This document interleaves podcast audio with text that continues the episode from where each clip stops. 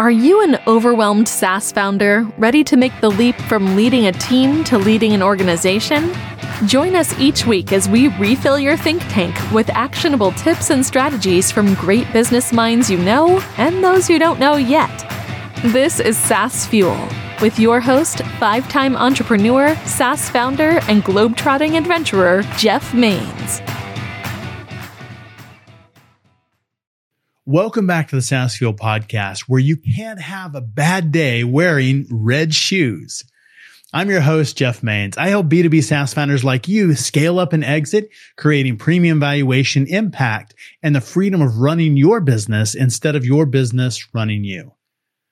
It has been another crazy week in the tech world. SaaS and fintech darlings continue to downsize. According to layoffs.fyi, a site created by Roger Lee, co-founder of digital 401k company Human Interest, fantastic company, by the way. According to layoffs.fyi, so far in 2023 alone, 292 companies have laid off just over 88,000 people. PayPal, 2000, NetApp, 960, Okta, 300, Workday, 525, HubSpot, 500. Splunk 325, Upstart 365. Those are all in the last week alone. Yesterday, Dell 6,650. Granted, they have 133,000 employees, but that is still significant. One month into the year, and we're over halfway to the number laid off in all of 2022. The numbers are staggering. And why is that? Is it a case of overhiring, change in priorities, idiocy at the top. Something seems fundamentally wrong when a company cuts 25% of their workforce. If you've been listening long, you know that I think fundamentals matter. Creating a profitable SaaS model is important. Endlessly burning cash, growth at all cost isn't sustainable. Even if it isn't your cash. I mean, how else would it end? Uh, but is it all bad news certainly for many of those 88,000 people, it can feel that way. You know, that may be the part that gets lost in these big numbers is that every one of those is a person, a family, an emotional scar that will last a while. The good news for startups, bootstrap founders, and SaaS companies that are, are maybe under 100 million is that talent is available that hasn't been in a while.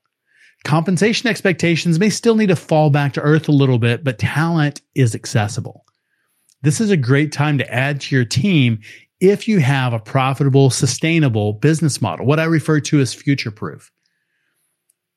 The other silver lining is that we're seeing, and, and I think we'll continue to see, is new startups form, solving problems in new ways and even solving problems that current solutions are creating.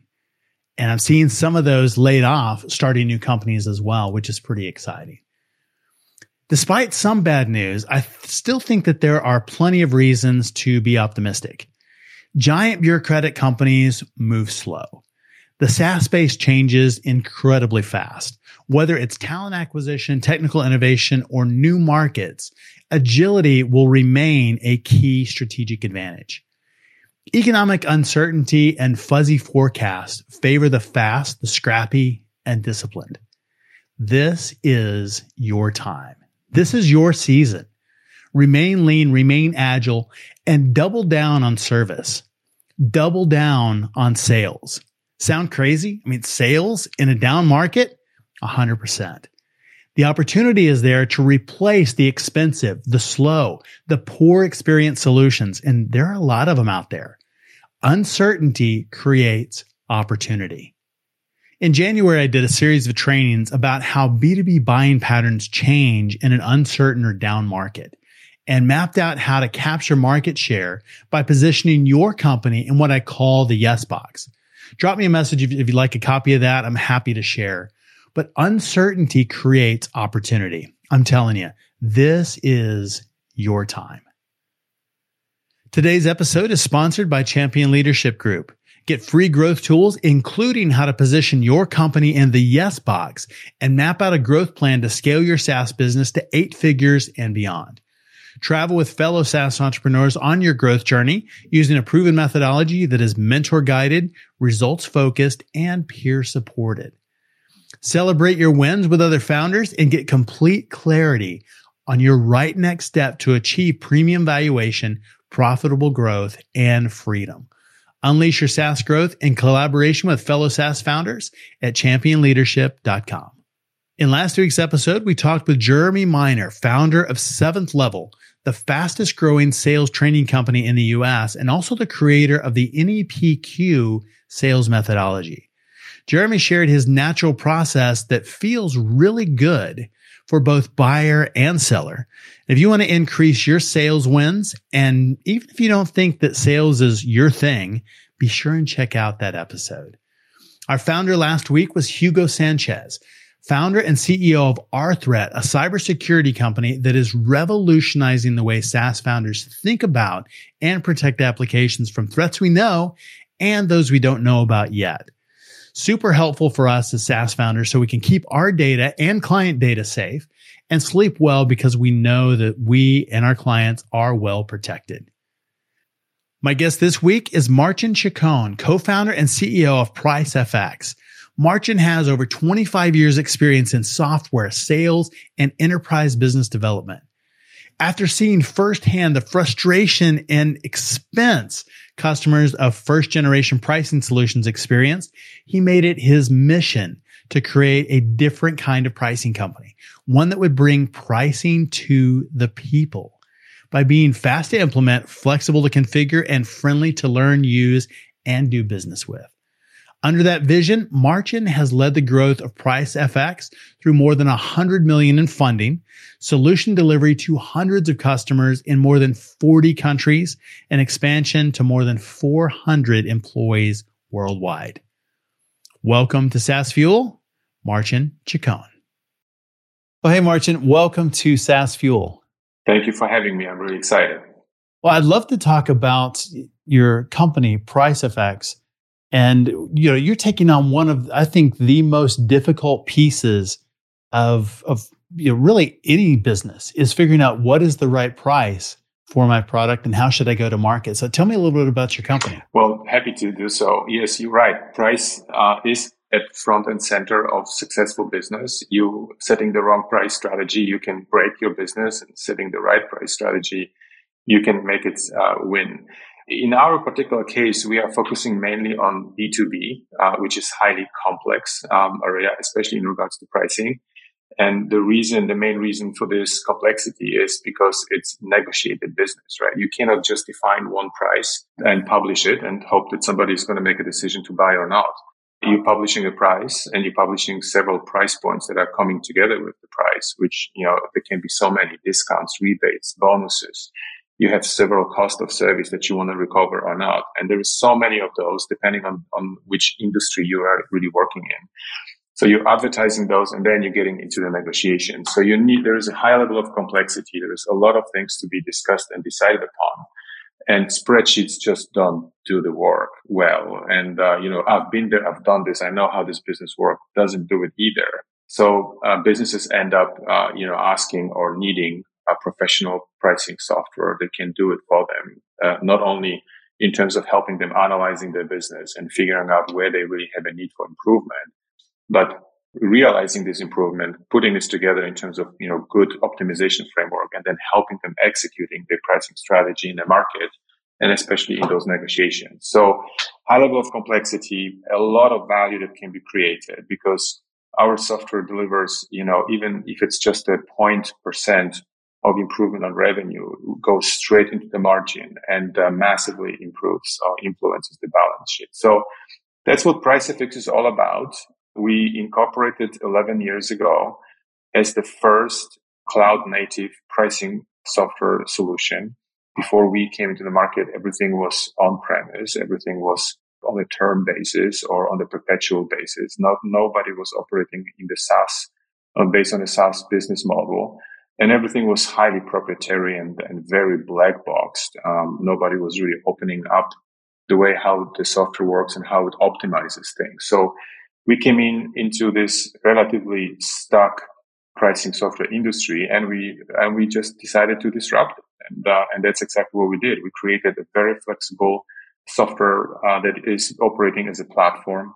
It allows everybody who's using it to configure whatever they need to do. We are not proprietary. We are not hiding anything. Very open architecture, highly performing. And on top of this, very friendly, fast in, in the way how we execute and, uh, and very respectful to our customers who we are very, very centric on. And I think all of those things made us who we are right now, the, the fastest growing SaaS pricing software company in the world.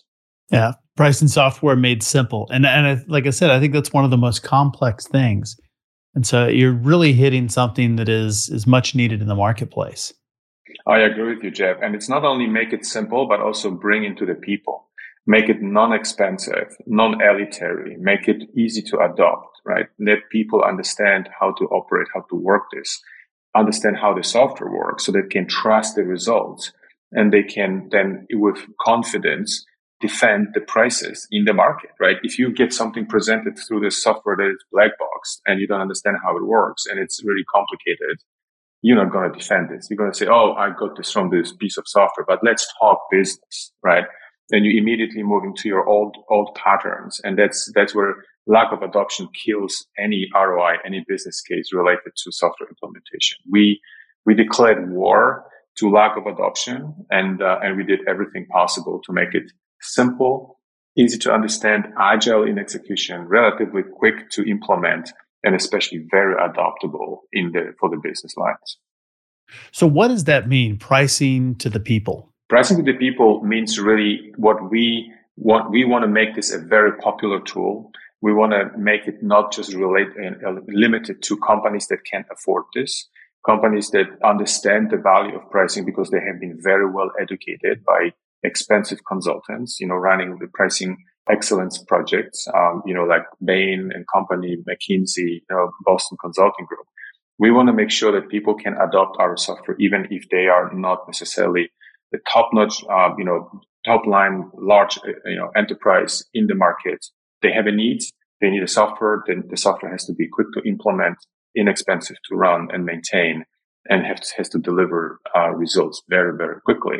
And that's what we mean with uh, bringing the pricing to the people, make it available, adoptable, inexpensive, and very valuable. So, do you have a specific size of company that you know really benefits from this?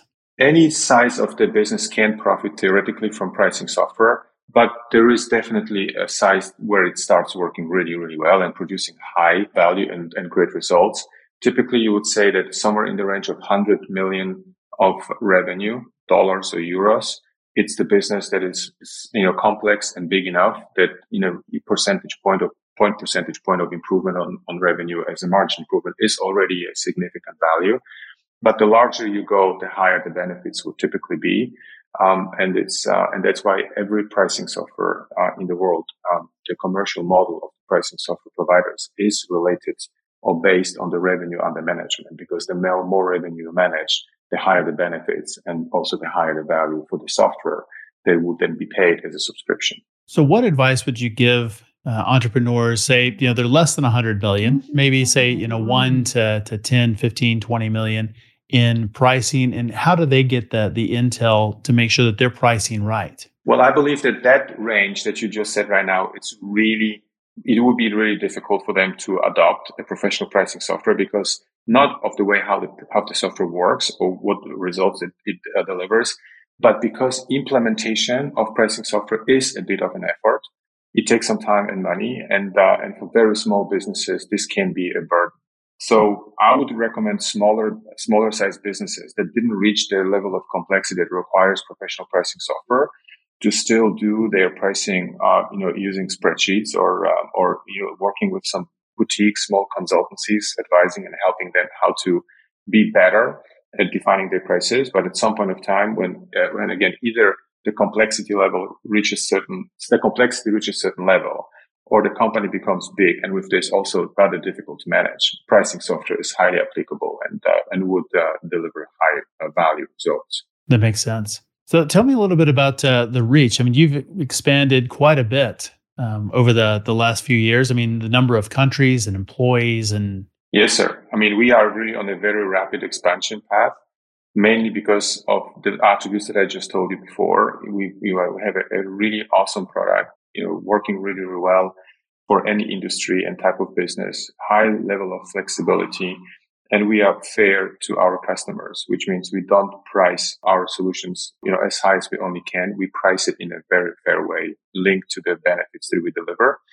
And uh, we just have an awesome team, a fantastic culture. People are walking the extra mile for our customers. We are very customer centric, and we mean it really. We would really walk the extra mile for our customer, and it's um, and it's about how you resolve problems and how you deal with them, not that you're trying to prevent them, because you know problems in the software world are unpreventable. It's really about how you deal with them, right? So those attributes did make us successful, and um, and we started in the DACH region. DACH stands for the German-speaking, uh, you know, central part of Europe. Germany, Switzerland, Austria. We are a German company from the nature, from our from our roots, and we started expanding geographically, you know, across Europe.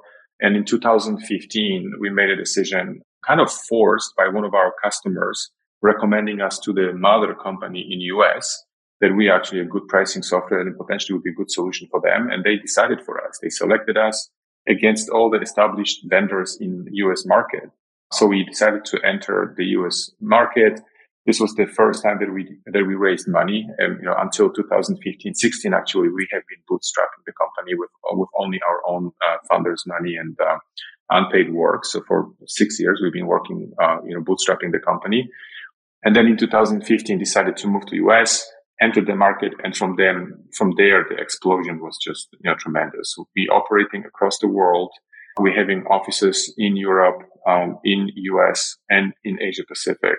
We have customers using our software across the world and, um, and our growth, growth rates, um, annual growth rates are very, very impressive. That's fantastic. I love the, the expansion to the, the US and, you know, well, really being, you might, being brought you over. might love it exactly. I think, you know, it's many, many companies are having, you know, this, this promised land kind of thing, right? US must be super flexible. It must be easy to do business with. You know, you can be from, you know, washing plates in a restaurant to a billionaire and very quickly. It's, it is, it is like that. There, this is a country of incredible opportunity and, you know, businesses are relative, but really well educated about the value of, you know, pricing solutions like ours so you don't have to evangelize. You don't have to pitch. Definitely different uh, setup in Europe, but America also is full of surprises, especially for European startups. It's not as easy as you think to do business in America. Uh, you know, all of this situation, the setup, every state has different rules, right? You know, the, the tax system is relatively complicated. Everything is very expensive. You, for everything what you do, you need a lawyer and those lawyers charge tremendous, uh, you know, rates. Yes. And then you have the situation that in America, you can be sued by a competitor without any, any evidence, right? You know, purely based on, on information and belief and just to make your life difficult. And then when you're entering the, the market with something really cool and something highly disruptive, um, you know, the reaction from your competition is at the beginning kind of like they ignore you, they laugh at you then they start recognizing you as soon as you start, you know, growing and building the business and making some traction. Then they start being uh, you know, aware and scared of you. Then they sue you, right? Or try to buy you. And then you have to get over all of those challenges. And if you get out, get through it and you come stronger at the other end, that's the real proof for the value of your product, your company, your culture, your people. And when you get through all of those challenges and only then you can say, okay, I arrived, I landed in US and if the expansion continues, I really can tell you that uh, this is very, very good for any business because America is a catalyst of business, especially in software. And being successful in America may will make you at some point, at any point of time later, successful also anywhere in the world. Yeah, that's great. A hundred percent. And that actually did happen. That's not just a theoretical thing. When you came to the US, when competitors tried to get you out specifically by suing you. Absolutely. Um, you know, one of our That's crazy. Yeah, it is crazy. And they took their, their chances because we, you know, two founders out of the three founders actually came from this company. We have our history. We've been working there and, um, and we hired, you know, some people from them because you know, they were not doing really great. Many good people were leaving over time and they saw the chance to make a claim that, you know, with all these things, having a history and, and hiring the people, we are just bad people. We steal we misappropriate, we, you know, uh, we, we do all, all the bad things that you can imagine, right? misusing their patents or breaking rules and, you know, stealing their IP and whatever, right? So they, they took a chance and, and without a single piece of evidence, they sued us on that basis and made our life real hell, right? We've been going through 18 months of pain and we managed to defend ourselves. You know, all of the claims that they made have been showing more and more that they are absolutely baseless. And at the end of the day, we reached a settlement that was without prejudice and we cannot be sued on any, on this basis anytime in the future. So a great success for us. I, it was, my life was very difficult, I can tell you, and the company went through a lot of, uh, you know, pain, but it was a good pain. It, it made us stronger. We came out stronger. We established our presence in America. We continued growing. We've been closing business under the lawsuit where there was an IP dispute. Can you imagine, you know, large American company buying a software from a, from a small European startup that is being sued on IP violation? So it was not easy to sell. It was not easy to convince, but I think our very unique to culture and our very unique approach to how we treat our customers and how we present ourselves and how people like working with us and how, how trustworthy we are made us, uh, you know, get through this phase, made us survive this, and made us stronger at the end, at, at the other end. That's a great outcome to the story. It's a long road, but you're you're you're kind of used to that. I mean, you haven't always had this kind of success uh, as an entrepreneur. I mean, you you started out, you know, was, was a little bit rocky, and and you know, it's a great success story now. Well, thank you very much. Appreciate uh, you saying this. And yes, you know, every start is uh, is rough and uh, you just have to have a lot of persistence and passion about what you're doing and believe. We've been told by many people when we decided to to start the company that we are stupid. Like you, you are in your 40s. It's the last chance to get a big paycheck job, right? You should you know look for a good job rather than starting a business. You have kids which are teenagers. They're going to go to college very soon. You have an apartment with a mortgage on it, and you starting a business in the in the industry that is already occupied by so many different players, especially in America just like you stupid. And you know, I said, look, you say whatever you want. I saw my opportunity. You know, there was a space. There was so much space for disruption because of the things I mentioned before. Nothing in cloud, nothing SaaS, everything proprietary, everything black box, super inflexible, very expensive. All of these things. I said, this can, this can be broken and we can break into this, uh, into this industry. And we did. And yes, the beginning was, you know, you don't have any expenses. You sleep in the same bed with your fellow co-founder on the way to the customer meeting, right? And, uh, and you travel around the world in, in the car, driving hundreds of thousands of kilometers in one go because you can't afford flying. You're saving everywhere you can, but you have so much energy and you have so much passion. And when you attract the right people and start creating a great culture, no pain can really kill the spirit, right? You just continue going through it and you, you, you face the challenges as they appear. And when you have the right approach, being flexible, agile, you know, and you, you, you're not aversive to risk and you take decisions quickly and you, you encourage people to fail and learn from it, reverse and do better next time that is what which creates a spirit that is you cannot you cannot replace with anything else. And coming from the corporate world, jumping into a startup and you know kind of shaping the future of your own company, it's so energizing and so fulfilling that I would recommend everybody to at least once in, a, in, in their lifetime start a company, no matter how hard it's going to be at the beginning. And one common theme that I, I keep hearing, and we haven't actually used the word, I don't think, is resilience. And so, what were what role has resilience played in in your success?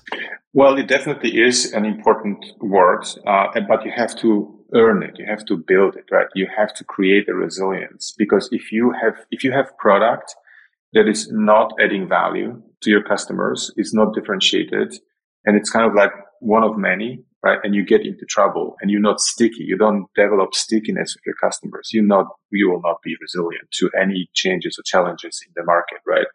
And the same applies to your people. If you don't create strong culture, which magnetize people to, to stay with the company, the, the secret sauce, right? That keep this show together, no matter how hard life is, that that organization will be resilient to to challenges coming from outside and also from inside and you are able to to get through it so i think that creating a strong culture, uh, having right people in place, hiring the people who are better than you, and creating a working environment in them their field being respected you know, they, they feel like you listen to them, you, you value their opinions and you allow them, even encourage them to make their own decisions and take responsibility. And if they fail, so be it, right?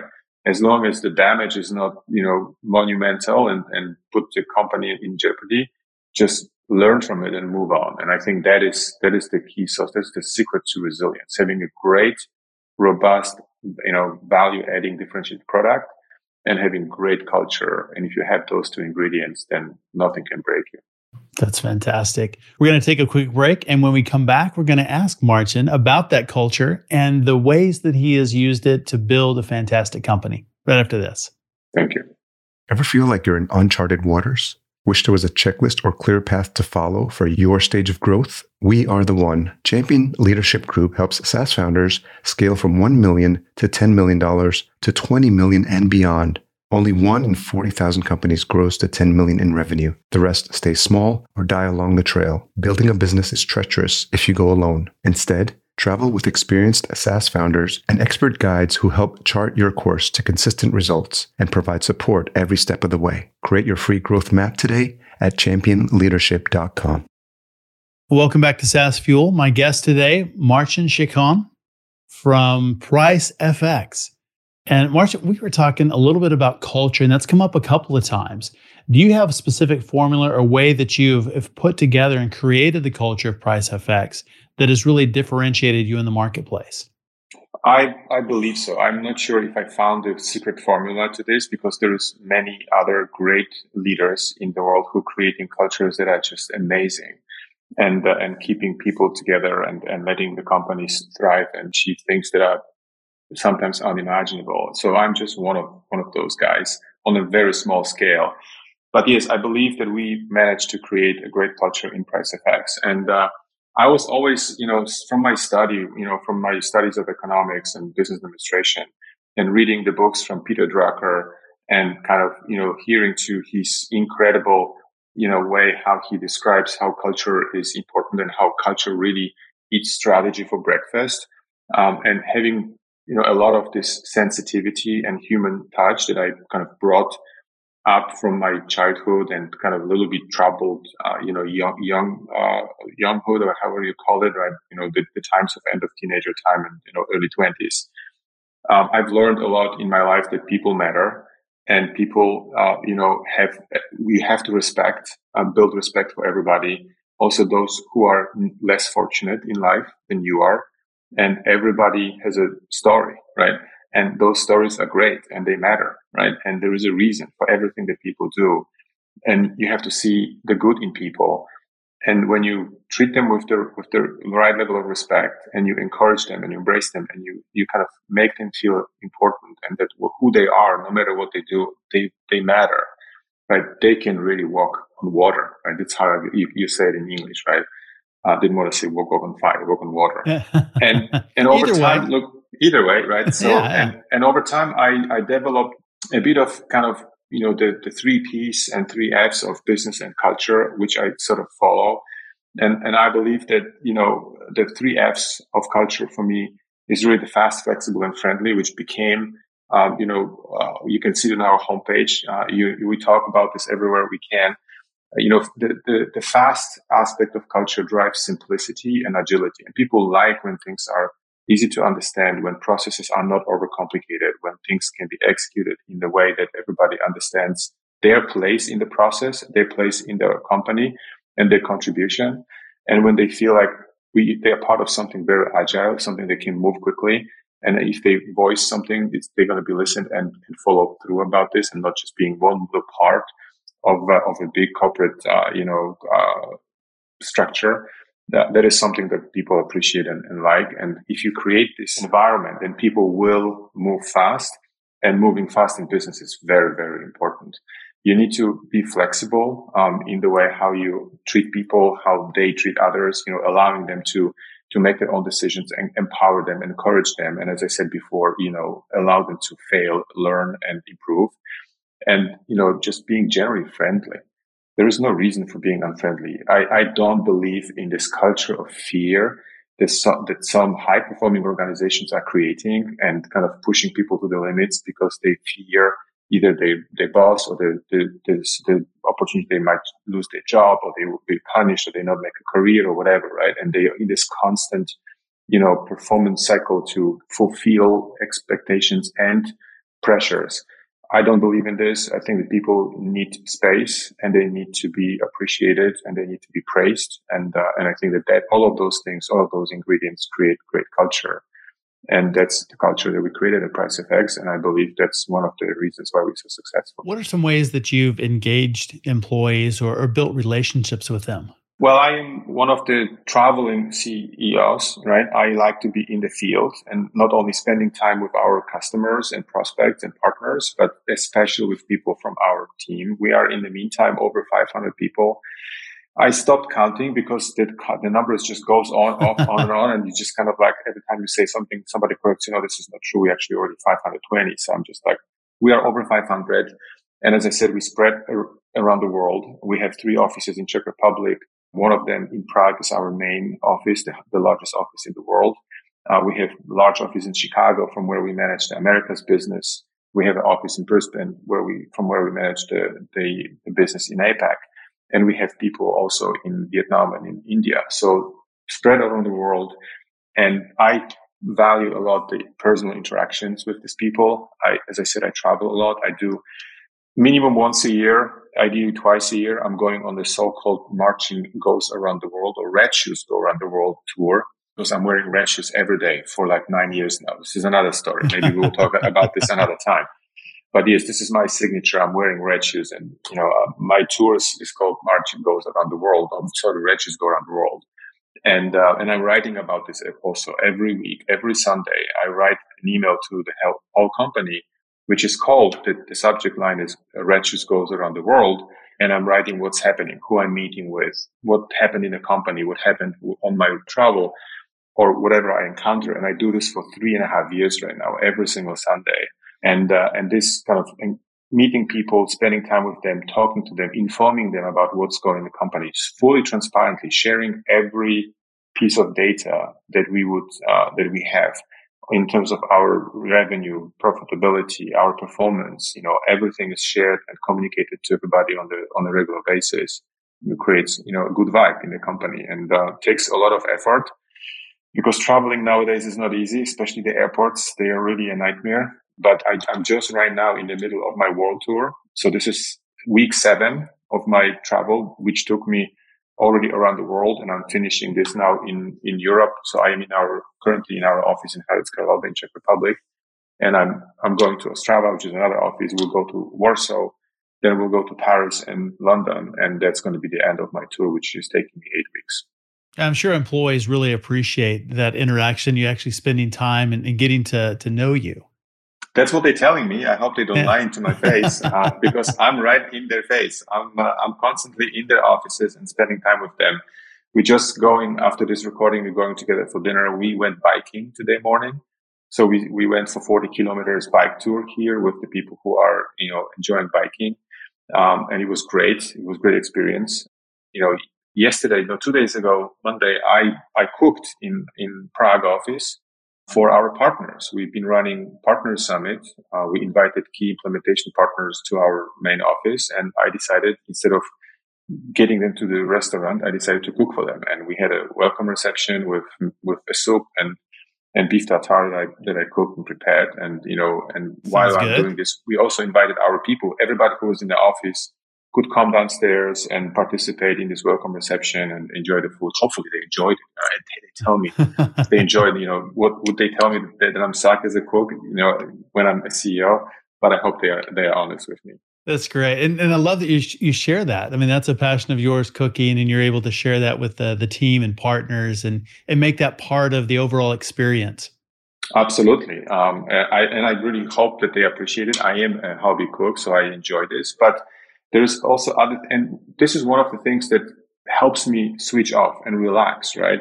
You know, this job can be very demanding. It can be very stressful. It is also, you know, very time consuming and you need something to escape. And, uh, and I'm looking for those, for those pathways to escape. One of them is cooking, you know, in private life, but also for the people in our company. And I tried cooking in almost every office where we have this opportunity to do this. Love that And the other thing is like uh, my big uh, passion and, and hobby is interior design.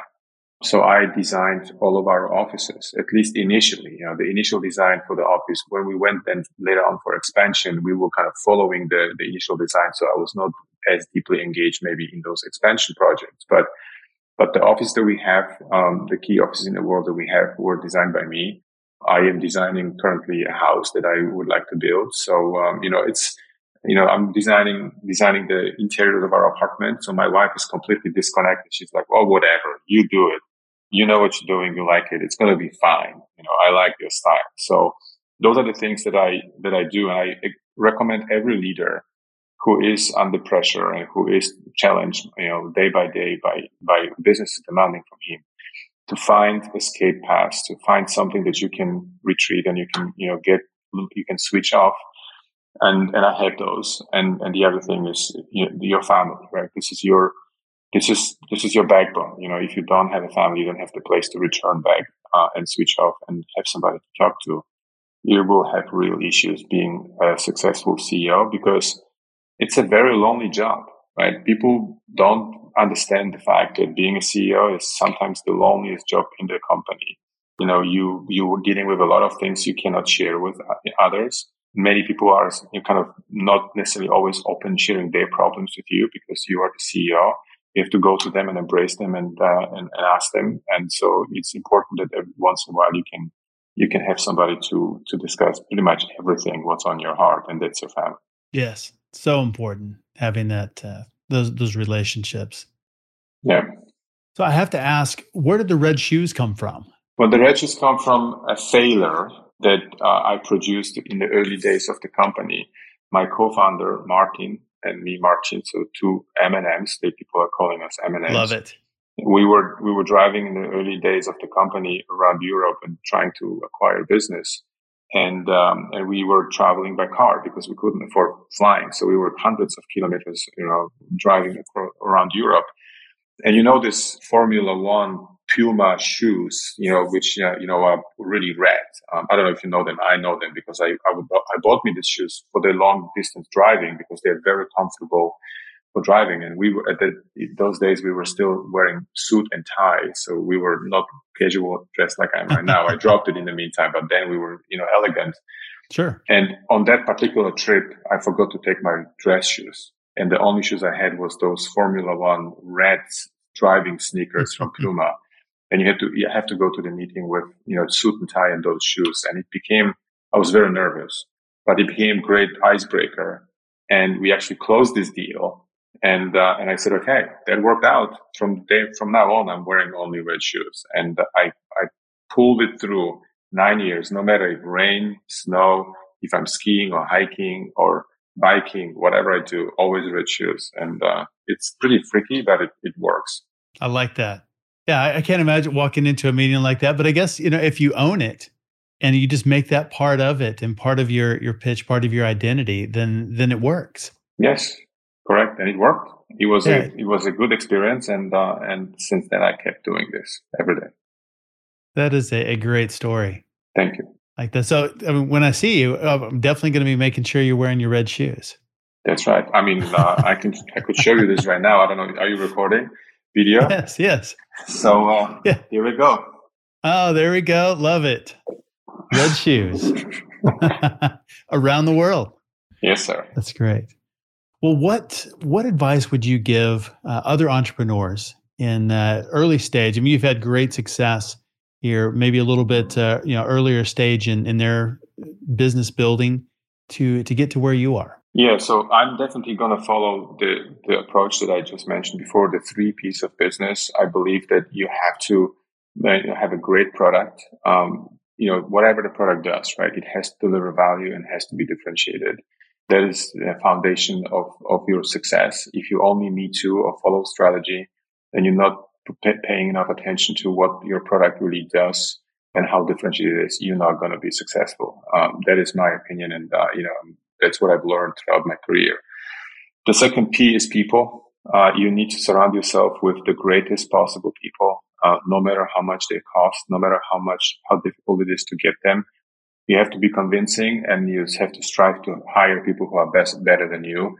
don't be afraid that they're going to challenge you because they will not. They will they will value the great uh, working environment that you created, and if you give them the right space to to perform, they will perform at unimaginable levels. So the, this is the, the, second piece, and the third one is the passion. Be passionate about you're doing. Um, you know, you people see this uh, when you're passionate, you're positive, you emanate certain aura, and people like following passionate, positive leaders.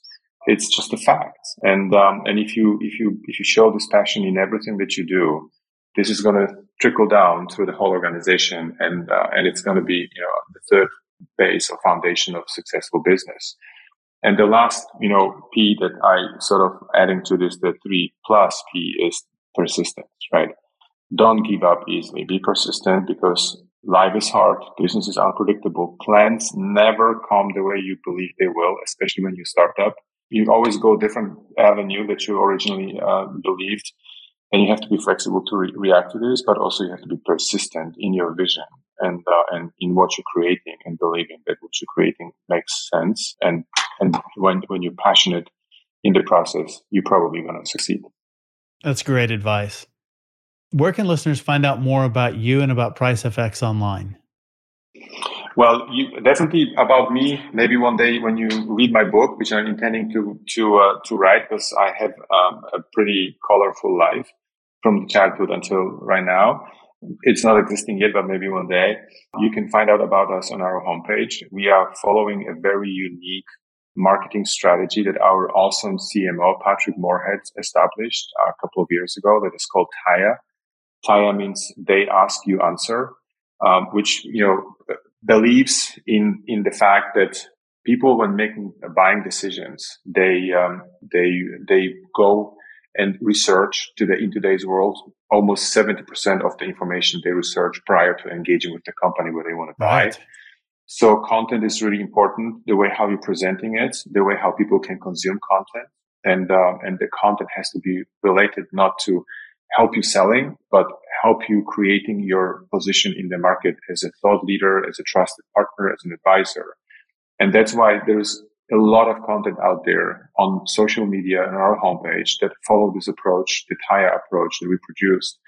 And anybody who wants to get educated about pricing, value of pricing, how we compare ourselves to our competition, where we openly talk about our weaknesses, right? Where we where we talking about how much it costs to implement pricing software, which nobody talks about. So we are like an open book of of pricing software, and that's where you can find a lot of information about us. So please go visit our homepage, go to the section where we you know producing all the content articles, great stuff. Get educated. And if you want to know about me, just give me a call. As I said, I'm traveling CEO. Maybe I, I will visit you. well, I can't wait to read your book when it comes out. I, know, I, know, a little bit of the, the story, and it's it's just a great story where you came from, and and you know building the the company and and where you are today. Great, Thank great you. story. Appreciate a lot of twists and turns. Oh yes, definitely. I mean, it's it's a little bit of a of this um, you know self-made man uh, kind of thing. You know, yeah. when you are when you spend some portion of your life being homeless in your early days, and you have to go through this and figure out you know your way uh, through life on your own and in the process you learn about respect and and you know how to treat people and how important it is to sometimes take risk and being agile that forms you for the future and and and hopefully makes you a better person. And then you, you have to go and, and, and study on your own and uh, pay for your own you know education. And you don't, you don't get any help in the process that's make you resilient right? Makes you passionate about you're doing. And you believe in the quality of what you can achieve and what you can accomplish and you just not give up easily. So yes, life, young days can form you a lot. And I had the privilege that uh, I went through a very poor childhood and challenging times in my early uh, years, you know, including being homeless for nine months and, uh, and traveling around Europe and trying to get some place to stay. Uh, which fortunately happened. So I, I, have, I consider myself very, very fortunate. Um, but yeah, that's a, and then obviously the whole business thing and, you know, the start, the starting of the company, the lawsuit, the things, how I've been traveling around the world. So I guess there was something to yes, write there about. Is. Yes, hope. there is. Well, that's great. We'll make sure and link everything in the show notes and uh, of course to the, the Price FX website. And uh, you know, my big takeaway is loving the F words. You got fast, flexible, and friendly. And I think that is a great way to build culture. You know, really inspired by what you built at PriceFX and solving a great problem at the same time. Appreciate this uh, from you, Jeff. Thank you very much for these kind words. And uh, we we just added a fair to our three F words, which is only considered ah. internally, and we we having this uh, in our code of conduct. So our code of conduct is built around the fourth F word that is not advertised on the homepage. It's an internal one, and this is the fair. So in theory, the three plus. That's great. I like that. Right. Well, thank you, Marcin. It's been a great conversation. Thank you very much. Thank you for having me. And uh, anytime in the future, I'm recurring recurring CEO. Yes, there we go. Bye bye. Thanks again to Marcin for coming on the show and sharing your journey and insights. Now, I just love the idea of pricing to the people. This is the kind of opportunity I mentioned in the opening segment. Large, bloated, cumbersome solutions are being replaced by faster, agile, friendlier options that support the way people actually work. Learn more about Marcin, the Red Shoes Around the World Tour, and PriceFX at pricefx.com. It's pricing software made simple. As always, all links, highlights, resources, and full show notes are available at saasfuel.com. While you're there, please subscribe and follow us on your favorite platform. Everyone who subscribes this week, Marcin will personally cook for you in your office, as long as you work for Price FX in one of their offices. Isn't that awesome? It is such a great culture that they have there. It's amazing that a CEO would go in and do that uh, for his people. I think that's just fantastic. Join us Thursday on our SaaS Fuel Expert series for a conversation with Becca Kay, co-founder and COO of Dingus and Zazie. You heard that right. Dingus and Zazie. They're an unlimited marketing subscription that companies can hire for less than the cost of a full-time employee. And our SaaS founder next week is Nathan Miller, founder and CEO of Rentec Direct, a landlord, real estate investor, and entrepreneur whose SaaS started as a passion project to solve a problem that he had and grew to be the third largest project management solution in the country. Be sure to check it out. Becca on Thursday, Nathan next Tuesday. And until then, enjoy the journey. Are you an overwhelmed SaaS founder ready to make the leap from leading a team to leading an organization? Join us each week as we refill your think tank with actionable tips and strategies from great business minds you know and those you don't know yet. This is SaaS Fuel with your host, five time entrepreneur, SaaS founder, and globetrotting adventurer, Jeff Mains.